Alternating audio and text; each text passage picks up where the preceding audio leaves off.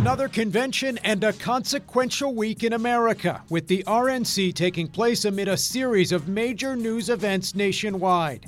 Today, I'll talk with Indiana Senator Mike Braun, and we'll hear from former South Bend Mayor Pete Buttigieg. Plus, party leaders on both sides discuss the impact of the conventions and what the election itself will look like here in Indiana. All that and the politics of policing as we talk with the candidates for Attorney General and IMPD Chief Randall Taylor. It's all ahead this Sunday in Focus.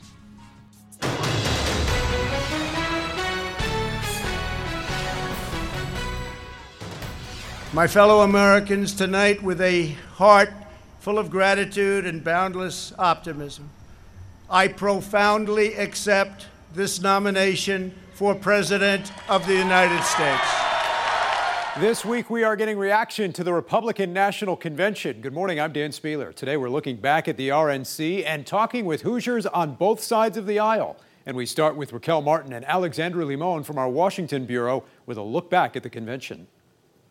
My father fights for the American people, the forgotten man and woman of this country. President Trump's children praise their father's economic agenda. My father built a thriving economy once, and believe me, he will do it again. And warned of a Biden administration. Biden has pledged to stop border wall construction. From the White House Rose Garden, First Lady Melania Trump struck a more unifying tone. We are one nation under God.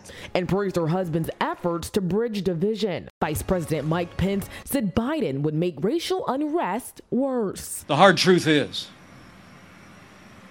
you won't be safe in Joe Biden's America. And casted himself and the president as the antidote. We will have law and order on the streets of this country for every American. And with the White House lawn packed by his supporters, President Trump officially accepted the Republican nomination for president. At no time before have voters faced a clearer choice between two parties, two visions, two philosophies, or two agendas. It's the first time in modern history a president has used the White House for a strictly political event. In Washington, Alexandra Limon. Donald Trump is president right now. All of this is unfolding on his watch. And honestly, after years of his fanning the flames of division and chaos, what did they expect? This president has done nothing to bring Americans together, nothing to address the root causes of the pain and anguish over systemic racism in this country, nothing to heal, nothing to stabilize. All we heard were more scare tactics and more fear mongering from an administration that has spent four years dividing the American people and inflaming tensions. Meantime, former Vice President Joe Biden putting out a statement saying, quote, is Donald Trump even aware he's president? These are not images from Joe Biden's America in the future. These are images, Biden says, from Donald Trump's America today. All right, let's get some local reaction now from both sides of the aisle. And we start with Indiana Democratic Party Chair John Zody and State GOP Chair Kyle Hupfer, who was in Charlotte and Washington this past week for the RNC. Indiana is proud to cast all of our 58 votes to keep America great again by unanimously supporting Donald J. Trump for President of the United States of America. Started in Charlotte, obviously, with um, uh, the formal nomination of the president vice president was great. They, they uh, both very graciously came in to Charlotte to accept, which, which was very uh, kind of a very interesting, intimate uh, setting. And then last night at the White House was, you know, probably a once in a lifetime experience to be able to to be there on the South Lawn as the president spoke to the to the nation about not only what he's done the last four years, but his his view for the future if he's reelected um, was certainly something to, that, that was an honor to be a part of. Well, there are several reactions, but I think the most prominent one is that I think the American people are starting to see through the mistruths uh, spoken by the President of the United States. We're going to continue to push uh, everyone we can to vote by mail. You're right, we are one of six states currently that has not expanded uh, vote by mail for the general election, which I think is a disgrace. Uh, it's a dereliction of leadership from our state administration and the Secretary of State and all Republicans who are refusing to do this, Dan. Uh, they're forcing voters to make risky choices and exercising a constitutionally protected right to vote. Well, I think the president and vice president and the administration made an irresponsible decision by gathering 1,500 people on the South Lawn of the White House, largely without masks. I, have never really felt like I was crowded in anywhere. I, I don't know, you know, what it looked like on TV, but you know, I was fairly well spaced. Um, you were kind of just with a couple people that you were around. Um, saw a lot of people wearing masks. Uh, clearly, not everyone was, um, and you were outdoors. So I, I, I didn't really feel ever that it was a, a, a, danger. All right, let's get more local reaction now from Republican Indiana Senator Mike Braun. I asked him whether the RNC did enough to address some of the other major events of this past week, including the continuing protests for social justice and the major hurricane along the Gulf Coast. Has the RNC met the moment? Pete Buttigieg this week saying that watching the RNC was like witnessing an alternate reality, in his words. What's your response to that? Well, I don't know how you could have uh, written a novel with more political drama than a hurricane coming on shore. Uh, you know, on the uh, day of uh, his uh, acceptance speech, but uh, this has been some kind of interesting times, at least since I've been a senator anyway. And I think that that's the nature of running any large organization, and the U.S. government is the largest in the world. What about the messaging on the coronavirus at the RNC? Larry Kudlow talked about the pandemic in past tense. Some Democrats were critical of the number of people in attendance not wearing masks, calling it uh, dangerous. And Senator Kamala Harris said this. She said the president minimized the seriousness of the coronavirus throughout this year, muzzled public health experts, misleading the American people. Are you concerned the president uh, may have lost some credibility on this fight with some Americans? Well, what a curveball to be thrown your direction, but here's my take on the coronavirus. I did a couple floor speeches before we left in March.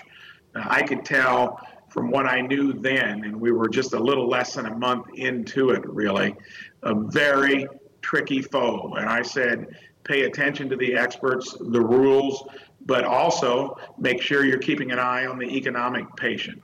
I think the way we navigated through it here in Indiana, we did a pretty good job.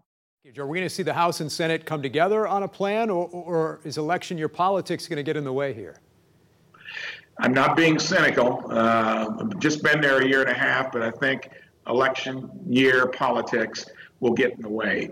On one side, and we had to fight that off back in late March, uh, there was the discussion of at least a couple trillion dollars worth of extraneous stuff. Uh, that has now been revisited with the HEROES Act. And I and about seven or eight other of the more conservative senators have looked to see what has not been spent from the first round. In what I'm gathering from Indiana businesses and institutions, most are having the greatest difficulty finding help. Business is good. That's why uh, unemployment in the state's down into the high sevens. In my home county, it's down to 6.1. And what I heard more than anything over the last month or so was having trouble getting people back to work. So, you know, I think that uh, when it comes to that discussion, uh, we need to make sure that uh, we do make the right steps going forward. And I think that uh, when it comes to how we navigate the disease and uh, how we reopen the economy, uh, we got a lot of good things to talk about as well. I know you've been traveling the state here in, in, recent days, talking with Hoosiers. Senator Mike Braun, safe travels. Thanks so much for joining us today. We appreciate it. Thank you. All right, today we're also taking a closer look at some of the key issues in the news with the candidates for Attorney General. Last week we heard from Republican candidate for AG, former Congressman Todd Rokita, and this week we're also hearing from his Democratic opponent, former Evansville Mayor Jonathan Weinzapfel. I spoke with both candidates about the fight for justice and police reform you can talk to folks in the community, you can talk to law enforcement. They all know that change needs to happen. And frankly, it's about how the kind of leadership that's going to be in place to help lead those discussions in order to get something done. Peaceful protest on the sidewalk, not interfering with other people or property, absolutely. It's part of our American heritage, it's enshrined in our Constitution. Rioting, destroying po- property, uh, public or private, absolutely not. And as your Attorney General, that won't happen the the messaging as it relates to defunding the police D- does that hurt your party in this race or beyond this year as republicans take to the stage this week at the rnc to, to call themselves the party of law and order how do you respond to that Well, um, Vice President Biden has been very adamant, um, saying that he does not support this concept of defunding the police. I don't support it. Um, I think there are very few in, in the party who actually espouse that position. Um, so I, I, I, think it is, I think it's just a way of, of, of uh, deferring attention from the issues really at hand, and that is uh, doing some constructive reform and making sure that uh, that we're creating a fairer, more just uh, criminal justice system. You know, as I look at how we look at this holistically, it seems to me there are three pillars that we need to follow. The first is that we have to keep individuals and communities safe. I mean, that's paramount. That is the job of law enforcement. The second is we really need to look at a, at a new system that diminishes or decreases the need to put more people in jail, to put more people in prison. And third, we have to have a system that recognizes humanity in each and every one of us.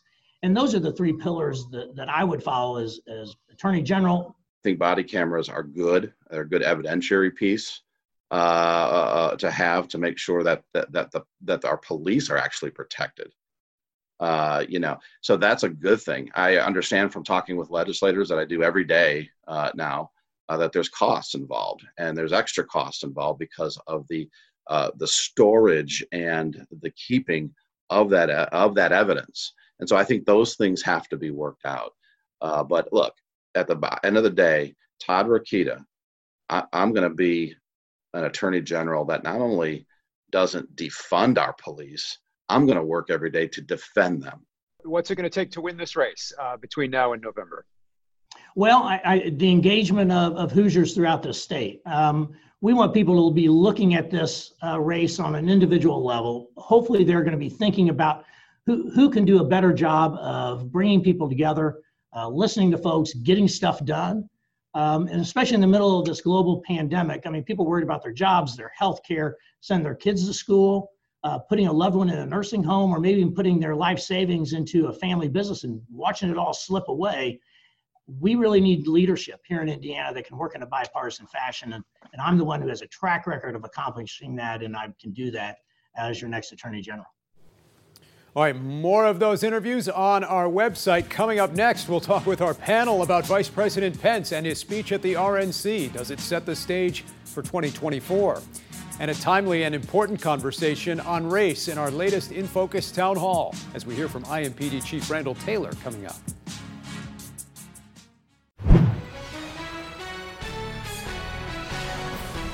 Welcome back. It's time to bring in our panel Jennifer Wagner, Tony Samuel, Robin Winston, Mike Murphy with us today. Let's start with Jennifer Wagner, the former communications director for the Indiana Democrats. Jennifer, what's your reaction to what we saw this past week at the RNC?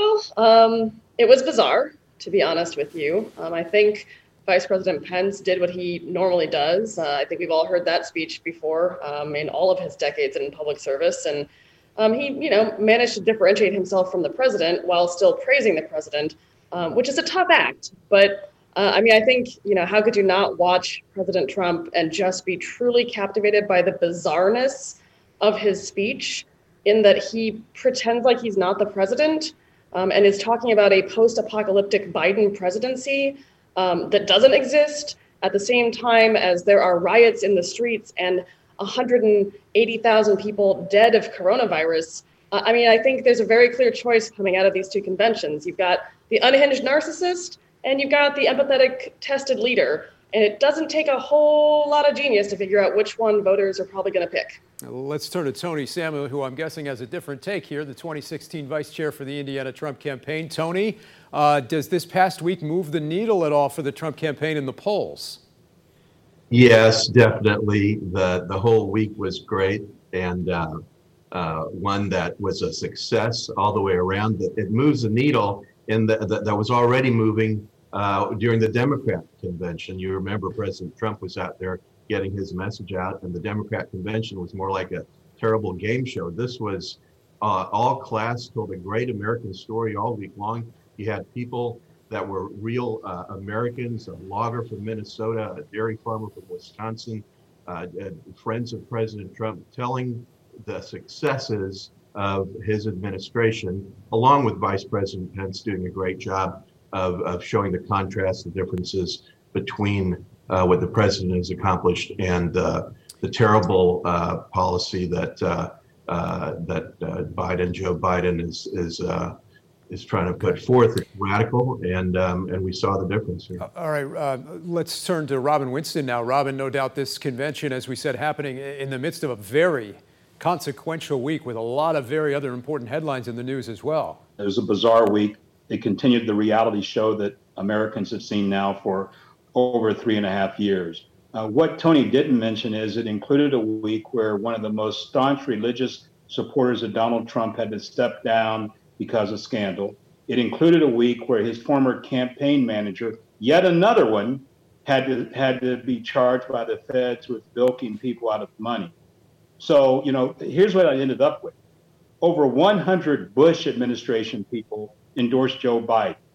Over 200 McCain and Romney people endorsed Joe Biden. So when you talk about proven and tested, as Jennifer said, proven and tested resonates with Joe Biden. I don't know what channel we were on with Donald Trump. Uh, Mike, what do you make of the vice president's speech, his remarks, and also how that speech might set him up perhaps for 2024?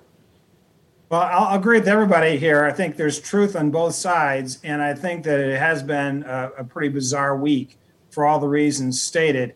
Uh, one thing I'll add is that uh, my brother was on the South Lawn last night. He wore a mask, by the way, and afterwards was chased down 15th Street by a mob of 50 to 60 people until he was able to reach safety with police department. So crazy, crazy night last night. I'm glad he's safe. Uh, Pence gave the speech of his life. Actually, I thought he did a great job. Um, very historic setting. He's he's perfect in that setting.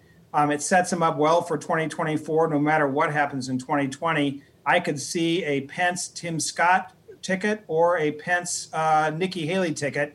Either one would uh, would be great for me, and I think great for Hoosiers and for America. Well, and who knows? It seems like there were perhaps a lot of potential 2024 candidates uh, that took the stage this past week. Not just Pence uh, in, in the running for sure. another big name from Indiana made news this past week at the convention. That's former Notre Dame coach Lou Holtz uh, who called Joe Biden a, quote, Catholic in name only for his views on abortion. A lot of controversy over this. Notre Dame's president even responded saying the university doesn't endorse Holtz's views and said, quote, we must never question the sincerity of another's faith. Jennifer, what, what did you make of that controversy? I mean, just, you know, uh, stepping in it royally. And I, I, say that as an Episcopalian, so we actually are Catholic light. Um, but I also say that with my play like a champion uh, sign in the background here. Uh, my my better half is a, is a Notre Dame fan, and just it's not a good look for the university. And there's really no reason to say stuff like that. It's a personal attack, and it's not necessary. Mike, I know you're a Notre Dame guy uh, and also a Catholic. Um, your your thoughts on this uh, on this attack on, on Joe Biden? Yeah, I grew up six blocks away from Notre Dame. My dad ran the PR operation there for 40 years, so I think my blood is on the bricks, so to speak. Um, I think, first of all, you have to understand that Holtz was speaking as a roughly 80 year old former football coach with no current connection to the Notre Dame uh, officialdom except for you know our love for, for Lou as a coach. Um, and you correctly pointed out that um, that Father Jenkins, the president, said he does not speak for Notre Dame.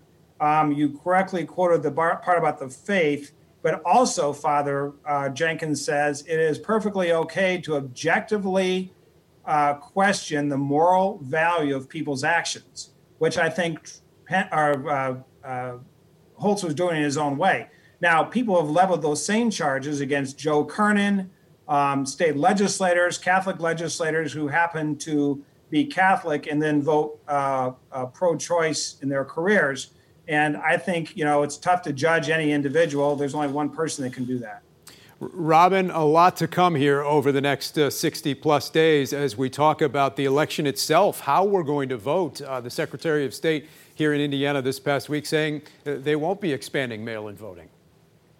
You know, just, just south of us, my friend Andy Beshear worked with Secretary of State in Kentucky, and they worked together to make a bipartisan effort to make things a lot easier for people in Kentucky to vote. If Kentucky can get voting rights. Surely Indiana can. We had a half million people vote early.